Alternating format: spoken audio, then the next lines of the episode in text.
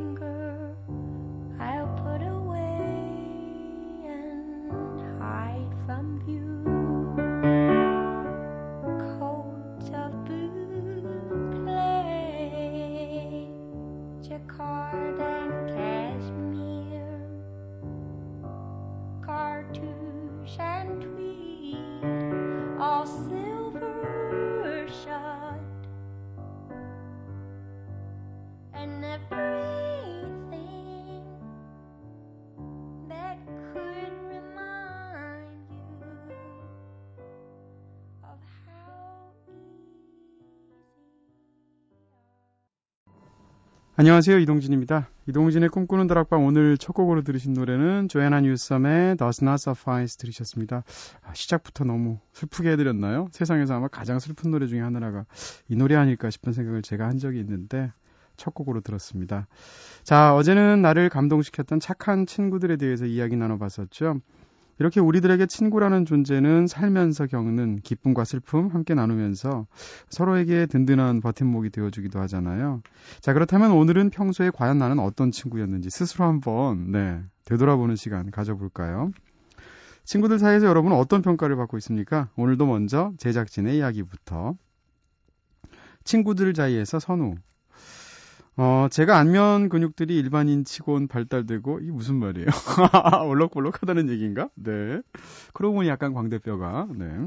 감정 표현을 잘해서 그런지 표정이 참 다양한 편인데요. 그래서 친구들은 표정으로 말하는 연기자 선우 같다고 하기도 하고, 또 저를 엄마 같다고들 합니다. 친구들에게 왜 저를 엄마 같다고 이야기하는지 이유를 물어봤는데요. 제가 친구들하고 있을 때 세밀한 부분들도 잘 챙겨주고, 친구들이 하는 이야기 잘 듣고 포근하게 품어준다고 하더라고요 하셨습니다. 이거 신체적인 그 장점하고도 관련이 있어요. 품이 워낙 높잖아요. 그리고 넓어서 친구 한 3명쯤 한꺼번에 품어줄 것 같은데. 네. 어, 친구들 사이에서 은지. 이 기회에 한번 친구들에게 물어봤습니다. 얘들아, 나 너희들에게 어떤 친구니? 그랬더니 이렇게 대답해 주더라고요.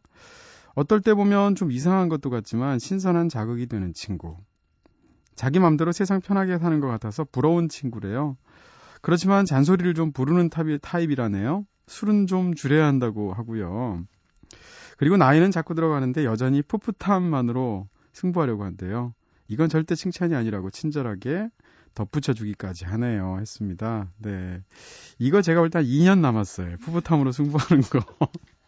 원래 귀여운 얼굴이라서 그나마 2년 남은 거지. 네. 여기서 조금 더 하시면, 음, 동안이 한순간에 얼굴이 간대요. 명심하시고.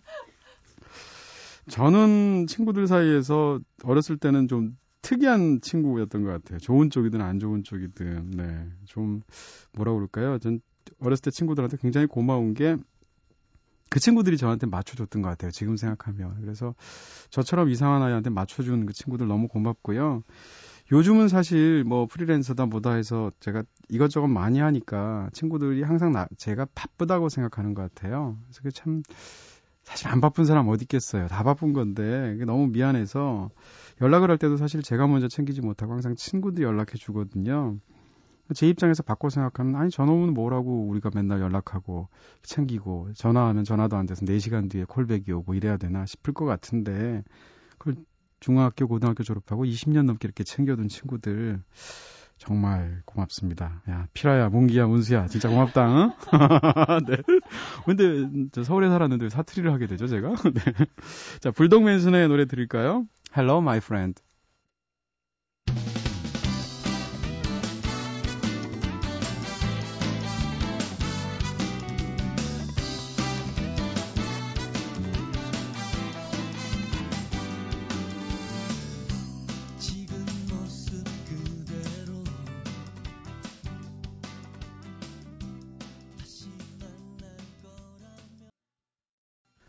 네, 불독맨션의 노래 Hello My Friend 들으셨습니다. 여러분들 노래 듣고 이야기 들으니까 친구들 생각나시죠? 네, 저처럼 찔리지 마시고 미리미리 연락 좀 하시고요.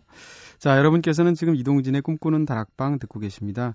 꿈다방 앞으로 보내주신 이야기들 함께 나눠볼게요. 문자로 7185님께서 와, 드디어 첫 방송 때 꿈다방에 보낸 문자 찾았어요. 오래오래 동진님과 함께해서 너무 행복합니다 하셨습니다. 이러면서 첫 방송에 문자 보내셨던 거를 심지어 캡처를 해주셔서 사진도 함께 보내주셨어요. 와, 거금 100원을 쓰셨습니다. 50원도 아니고 곱하기 2, 네, 타임스 2 하셔가지고 100원의 정보 용료로 보내주셨는데 그때 한번 읽어드릴까요?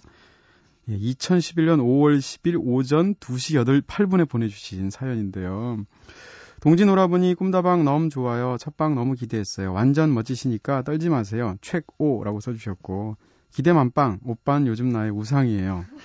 꿈다방이 동진님의 놀이터가 되길 하면서 미라 이렇게 적어주셨어요. 와 진짜 미라님께서 miracle 같은 사연을 보내주셨는데 아 DJ 되게 잘했어요. 제가 어디 가서 오빠 소리 듣겠어요. 네.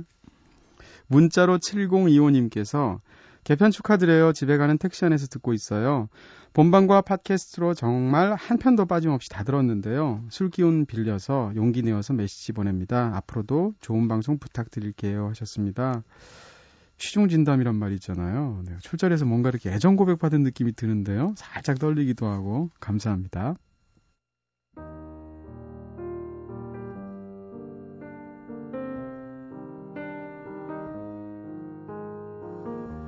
꿈다방은 이렇게 늘 여러분들 이야기 기다리고 있습니다. 꿈다방에 털어놓고 싶은 이야기 있으신 분들 저한테 사연 보내주세요. 휴대전화 메시지는 샵 8001번, 단문은 50원, 장문은 거금 100원의 정보 이용료가 추가됩니다. 무료인 인터넷 미니 스마트폰 미니 어플 꿈다방 트위터로도 참여 가능하시고요. 꿈다방에서만 만나볼 수 있는 특별한 문화 선물도 소개해 드릴게요. 이번 주는 금융인 출신 작가 고로키리오의 거대 투자 은행 1, 2권을 세트로 준비했습니다. 세계 금융권을 배경으로 장대하게 펼쳐지는 기업 매수국, 경제적 대사건들의 절마, 전말을 흥미롭게 그려낸 비즈니스 소설이라고 하는데요. 오늘부터 3일간 꿈다방 가족 15분께 보내드릴 겁니다. 원하시는 분들 꿈다방 홈페이지에 있는 문의 및 이벤트 게시판에 문화 선물이라고 말머리 달아서 신청글 남겨주세요.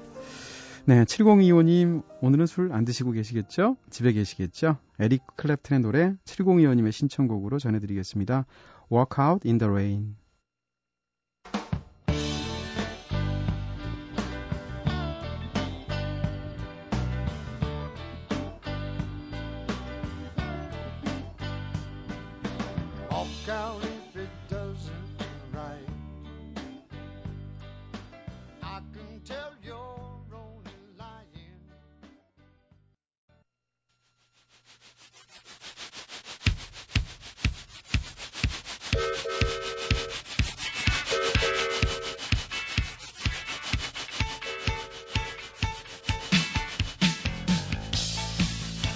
격렬한 삶의 한가운데서 꿈꾸는 아주 특별한 여행. 오늘 밤 우리 함께 떠날까요? 세계로 가는 기차.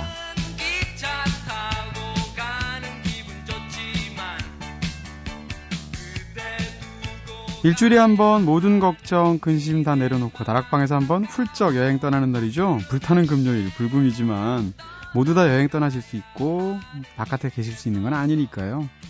자, 반복되는 일상 노곤노곤해진 여러분들의 몸과 마음에 신기루 같은 여행 선물해드리는 한 시간입니다.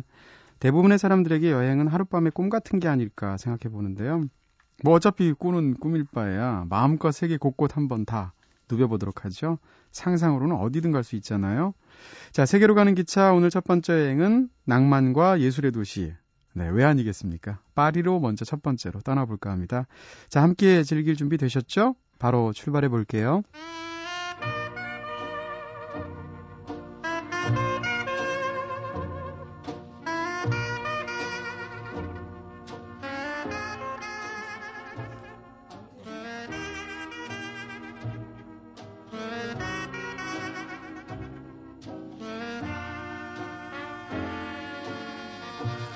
동진 오빠, 아무리 생각해봐도 파리는 낮과 밤 중에 언제가 더 예쁜지 도저히 고를 수가 없어요.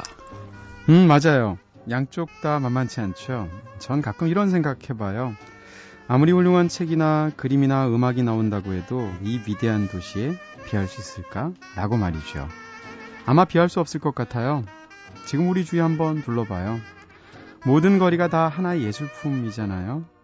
이런 도시가 존재한다는 게 얼마나 고마운 일인지 모르겠어요. 한번 상상해 볼까요? 우주에서는 아무런 일도 일어나지 않는 거예요. 목성에서도, 해왕성에서도. 근데 그런 적막한 우주에서도 파리의 불빛만큼은 보이는 거죠. 카페들 하며 술 마시고 노래하는 사람들까지. 어때요? 근사하지 않아요? 제 생각에 파리는 우주에서 가장 멋진 도시인 것 같아요.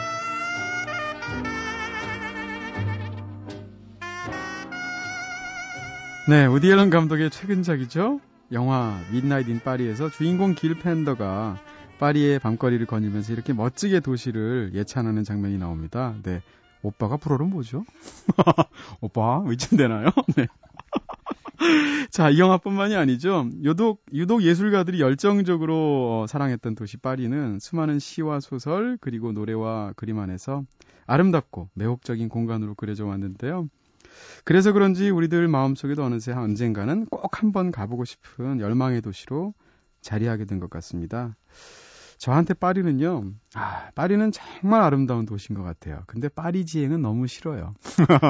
그렇게 얘기할 수 있을 것 같습니다. 네, 파리라는 도시 이제 몇 차례 가봤는데, 파리라는 도시 자체가 우리가 이제 굉장히 로망의 상징처럼 생각하는데, 실제로 너무 멋지죠. 근데 파리에 사는 사람들은 좀 별론 것 같아요. 제가 파리에서 한번 뒷골목에서 길을 헤맨 적이 있는데, 저기서 딱 한 분 남자분이 멋지게 차려입고 오시는 분이 있길래, 가서 영어로 길을 물어봤거든요. 근데 그분이 유창한 영어로 영어 모른다고 하고 하시더라고요. 그래서 굉장히 차가운 얼굴로 그 기억이 나면서 파리지엔느는 괜찮습니다. 여자분들은 좋고 파리지행들 못 쓰겠더라고요. 네. 자 그러면 간단히 도시 소개 한번 드려볼까요? 파리 프랑스의 수도죠. 프랑스의 정치, 경제, 교통, 학술, 문화의 중심지일 뿐만 아니라 세계 문화의 중심지이면서 흔히 꽃의 도시라고 불리기도 하는데요. 프랑스 사람들은 스스로 빛의 도시라고 부른다고 해요. 자, 세계적으로 너무나 유명한 도시지만 사람들이 파리에 들어서게 되면 가장 먼저 놀라게 되는 것 중에 하나는 다른 나라 수도들과 비교했을 때 도시의 규모가 턱없이 작다는 거죠. 사실 세느강도 굉장히 작잖아요. 우리로 보면 무슨 중랑천 정도쯤 되잖아요. 네, 그리고 둘째로는 그 작은 도시 안에서 도시 계획이 꼼꼼하게 이루어져 있어서 지도 하나만 있으면 별 어려움 없이 어디든 찾아갈 수 있다는 점이라고 합니다. 파리에 가게 되면 파리 시내 어디에서나 중심가에서 오면 에펠탑이 보이잖아요. 그 이유는 에펠탑이 워낙 높아서이기도 하지만 도시계획에 따라서 파리의 중심지 상당 부분은 5층 이상으로 건물을 지을 수가 없어요. 그렇기 때문에 도시 전체가 굉장히 낮죠. 그래서 파리 에펠탑이 어디서든 보이게 되는 건데 관광객한테는 그런 풍경들이 너무나 환상적인데 제가 한번 아파트 같은 데 들어가 본 적이 있거든요. 도심에 있는 그 안 아파트들은 빌딩들이 다 뭐 수십 년, 많게는 뭐 100년 이상씩 된 건물들이라서 안에서는 굉장히 불편함이 있긴 한 것 같더라고요. 어쨌건 모두 20개의 구로 나뉘어진 파리는 서울의 강남 강북처럼 센 강을 중심으로 좌안, 언덕 안자를 쓰는 거죠. 어, 좌안과 우안으로 구분이 되는데요. 어, 두 지역의 문화도 조금은 차이가 있다고 하죠. 좌안은 예술적이고 혁명적이면서 뭔가 보헤미안적인 것들을 망라하고 있는 데 비해서 우안은 좀 부르주아적이고 클래식한 라이프 스타일을 상징한다고 합니다. 좌안에는, 좌안에는 지성인들의 성지라고 불리는 라틴구 그리고 생제르맹 거리가 있고요. 우안에는 최고급 쇼핑가인 샹젤리제 거리 그리고 생 토노레 거리가 있죠. 자, 그럼 이쯤에서 노래 한 곡 듣고 오겠습니다. 또 노래 한 곡? 이게 불어갔죠? 잘못 발음을 해도?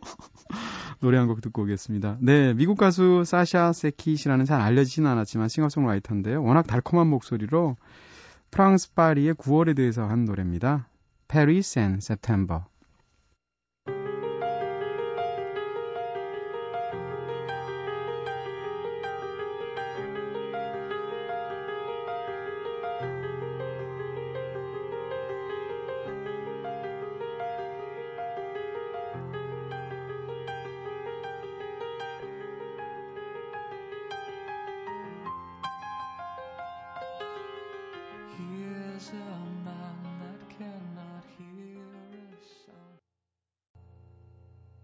네, 미국의 싱어송라이터 사샤 세킷의 Paris and September 들으셨습니다.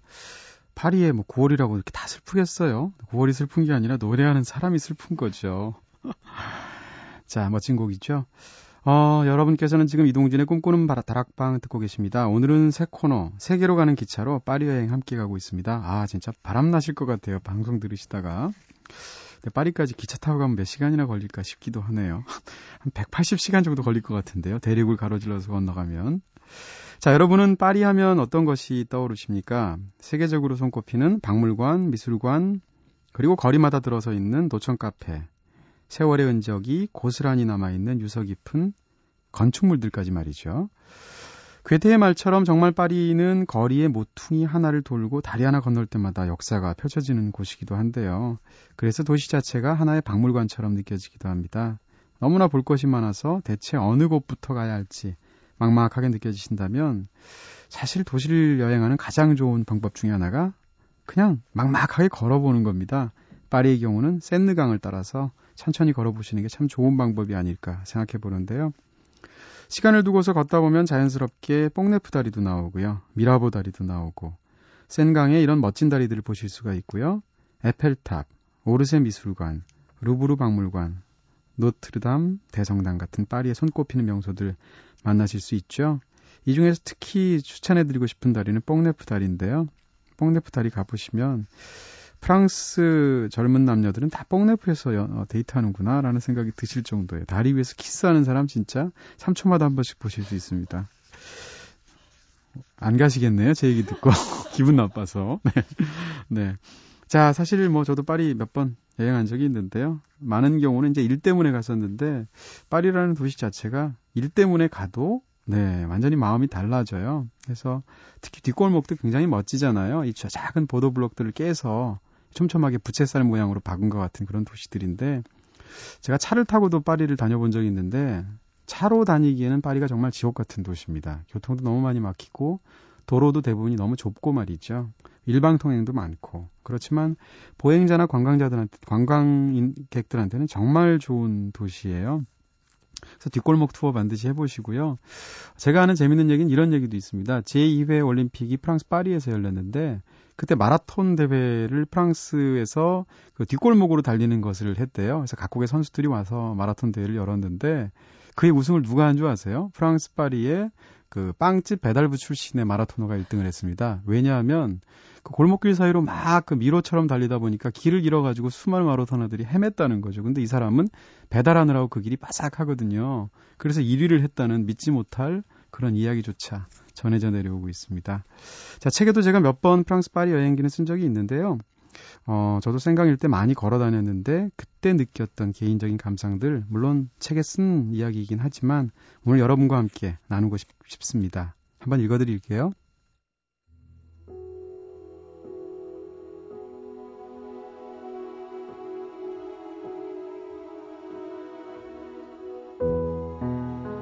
프로menade 플랑테를 벗어나 유람선 선착장에 가려고 세느 강변을 걸었다.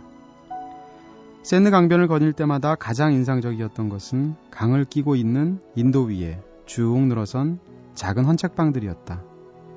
아주 오래전부터 이, 이 자리를 지켜왔다는 헌책방들은 낭만적이고 정감 어린 파리의 풍경들을 만들어냈지만 과연 그 많은 낡은 책들이 제대로 팔릴까 싶은 우려가 저절로 생기고는 했다. 그런데 이 노점들이 정부의 지원금을 꽤 많이 받고 있다는 사실을 알고 나니까 의문이 풀렸다.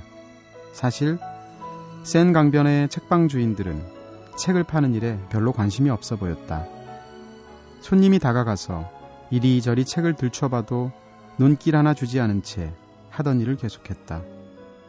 그들이 하는 일이란 작은 의자에 앉아서 책을 읽거나 무심, 무심히 강을 내려다보는 것, 혹은 무릎에 앉힌 고양이의 등을 천천히 쓰다듬는 것이었다.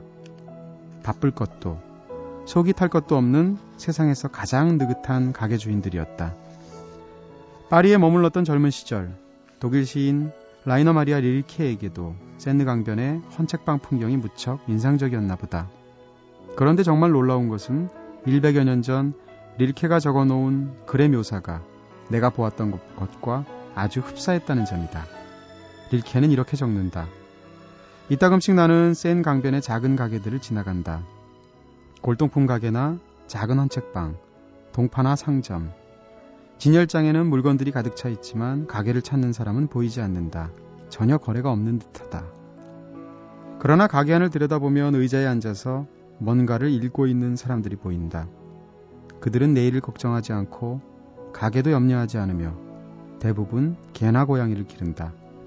개는 주인 앞에 앉아 있고 고양이는 책 표지의 이름들을 지우려는 듯 나란히 꽂힌 책들을 가볍게 스치면서 주변 적막을 더욱 깊게 한다. 그렇다. 시간은 균질하게 흐르지 않는다. 어떤 곳에서는 맴을 돌기도 하고 또 어떤 곳에서는 역류하기도 한다. 센 강변에서 시간은 호수처럼 넉넉히 고여 있었다.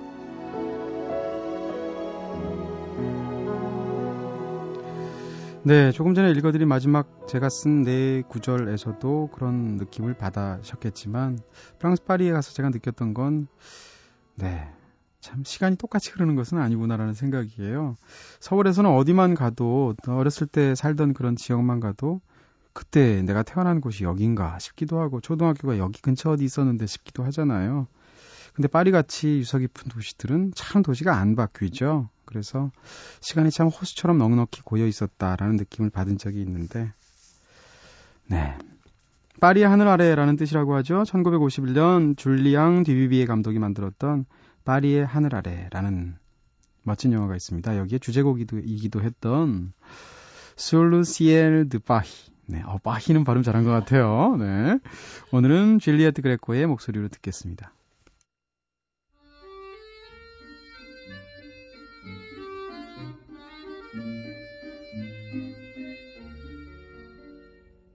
Le ciel de Paris s'envole une chanson. Mmh. Elle est née d'aujourd'hui dans le cœur d'un garçon. 네, 파리의 하늘 아래 줄리엣 그레코의 노래로 들으셨습니다. 자, 생강을 따라서 파리의 명소들 두루두루 살펴보셨죠? 그러면 이제는 파리 시내 거리에 골목골목 거닐면서 한번 수많은 예술가들이 남기고 떠난 흔적들 한번 찾아볼까요? 그 중에서도 지성인들의 성지라고 흔히 불리는 생제르맹 거리 빼놓을 수 없을 것 같은데요. 이 거리는 19세기 이후부터 전 세계의 미술가와 음악가, 문학하는 사람들과 철학하는 사람들을 비롯해서 온갖 예술가들이 모여서 화려하게 꽃 피웠던 문화를 곳으로 유명하죠. 이곳에서 인생과 시대를 논했던 예술가들의 명단, 네, 진짜 굉장합니다. 마네, 모네, 들라크루와 피카소, 모딜리아니, 살바르도, 살바도르 달리, 발자크, 보들레르, 사뮤엘 베케트, 앙드레 지드, 오스카 와일드, 해밍웨이, 스콧 피츠제럴드, 사르트르, 보부아르 등등. 다 프랑스 사람 아니죠. 미국 사람도 있고 아일랜드 사람도 있고 이탈리아 사람도 있죠. 이런 정말 시대의 한 획을 그었던 예술가들인데요.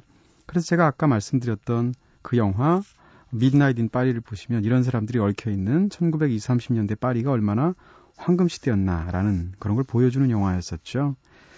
이런 사람들이 하루 종일 토론도 하고 작업도 하고 이러면서 꽃피웠던 카페 문화가 지금까지 그대로 이어져서 이제 파리 사람들에게 카페는 집 다음으로 가장 중요한 곳이 됐다고 하죠.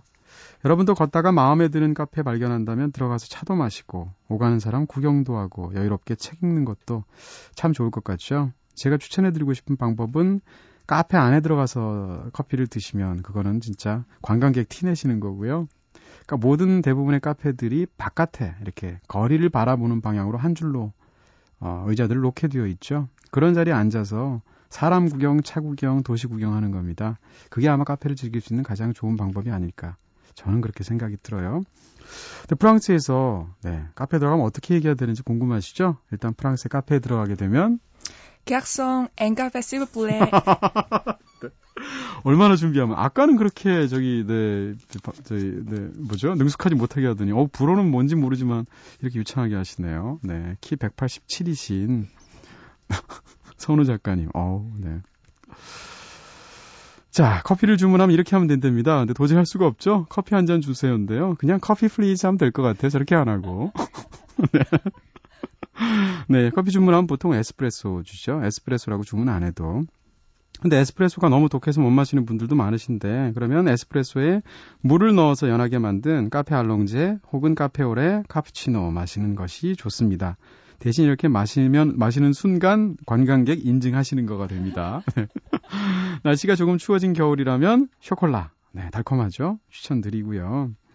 이 밖에 관광지는 아닌데 제가 한번 추천드리고 싶은 명소는 가기도 쉬워요. 어, 노틀담 다 가시잖아요. 파리에 가게 되면. 근데 노틀담 가면 바로 그 강 건너편에 셰익스피어 앤 컴퍼니라는 서점이 있습니다.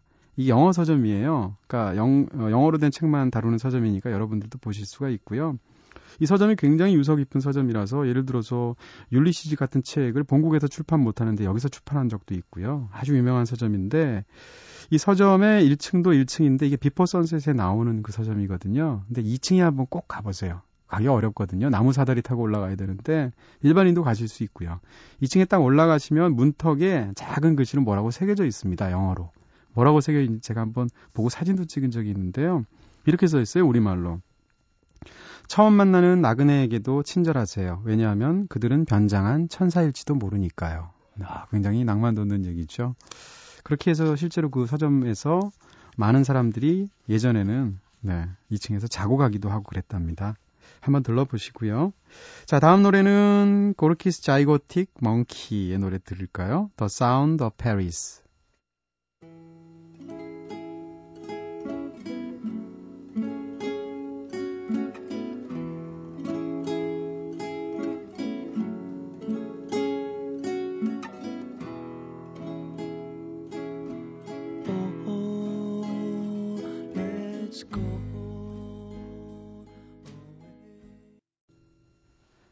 네, The Sound of France Gorky's Zygotic Mynci의 노래 들었습니다. 아까 제가 The Sound of Paris라고 했죠. 아유, 너무 파리에게 취해가지고. 프랑스의 사운드라는 노래였고요. Gorky's Zygotic Mynci라고 영국 웨일스의 굉장히 유명한 밴드인데 이 밴드의 이름이 도대체 무슨 뜻인지는 밴드 멤버들도 모른다고 해요. 고르키가 고르크가 멍청이라는 뜻이랍니다. 그리고 zygotic은 수정란이라는 뜻이고 멍키는 멍키인데 스페링을 좀 독, 독특하게 쓰는 건데요. 그래서 멍청이의 수정난 원숭이가 이 그룹 이름이에요. 그래서 이게 무슨 뜻이냐 하면 세상에서 가장 말도 안 되는 이름을 지어보고 싶었다라고 밴드 멤버들이 얘기하는데 이름은 괴상하지만 노래들은 지금 들으신 것처럼 거의 유랑극단 같은 고졸한 맛, 정겨운 맛이 있습니다. The Sound of Friends 들으셨고요. 자, 이렇게 열정적인 예술론이 자연스럽게 생활 속으로 녹아들어서 그런지 파리 사람들 하나같이 자유롭고 개성적으로 느껴지잖아요. 실제로 거리나 광장, 공원이나 지하철 역사 같은 데를 가게 되면 자기만의 예술 세계에 빠져 있는 어, 뮤지션들 그리고 행위 예술가들을 쉽게 만나볼 수 있는데요.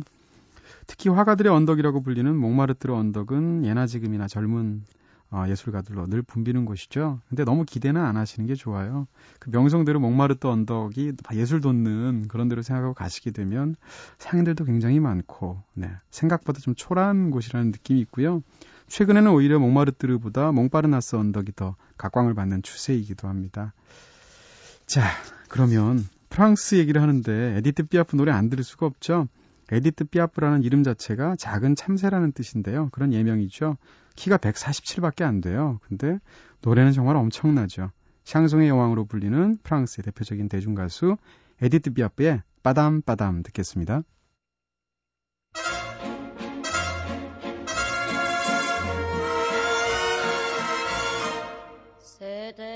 M'obsède jour et nuit. Cet air n'est pas né d'aujourd'hui.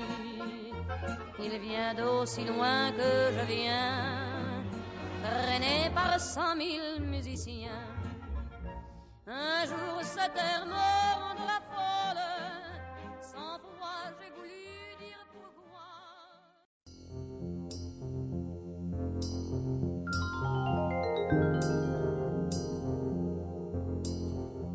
수많은 이들의 피와 눈물로 일궈낸 프랑스 혁명의 정신, 오랜 역사를 입증하는 건축물들과 화려한 예술품, 저마다의 개성이 아름답게 조화를 이룬 자유와 낭만의 도시 파리. 고급스럽고 우아한 모습 한편에는 소탈하고 서민적인 풍모가 숨쉬고 있죠. 그리고 낡은 틀과 획일성을 거부하는 자유로움 뒤에는 뭔가에 몰두해서 불타오르는 열정이 가득합니다. 아마도 이런 특별함 때문에 지금도 프랑스 파리가 끊임없이 예술을 창조하고 유행을 선도하는 문화의 도시로 칭송받는 게 아닐까 생각이 드는데요.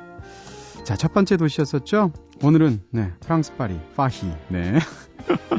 세계로 떠나는 기차 개편 이후 첫 코너로 한 시간 함께 하면서 프랑스 파리 곳곳을 여행해 봤습니다. 어디가 제일 가고 싶으신가요? 프랑스 파리에 가시면 카페 투어 꼭 해보시라는 말씀 전해드리고요. 거기서 아까 그냥 커피 please 하면 된다는 정도로만 마무리하도록 하겠습니다. 자, 세계로 떠나는 기차 첫 시간 이제 마무리해야 될 시간이고요. 지금까지 연출의 김호경, 구성의 이은지, 김선우, 저는 이동진이었습니다. 이동진의 꿈꾸는 다락방 오늘은 여기서 불 끌게요.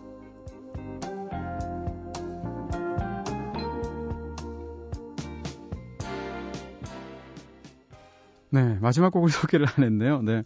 Before Sunset OST 중에서 줄리 델피가 부르는 Waltz for a Night을 마지막 곡으로 들려드리면서 이번엔 진짜로 불 끌게요.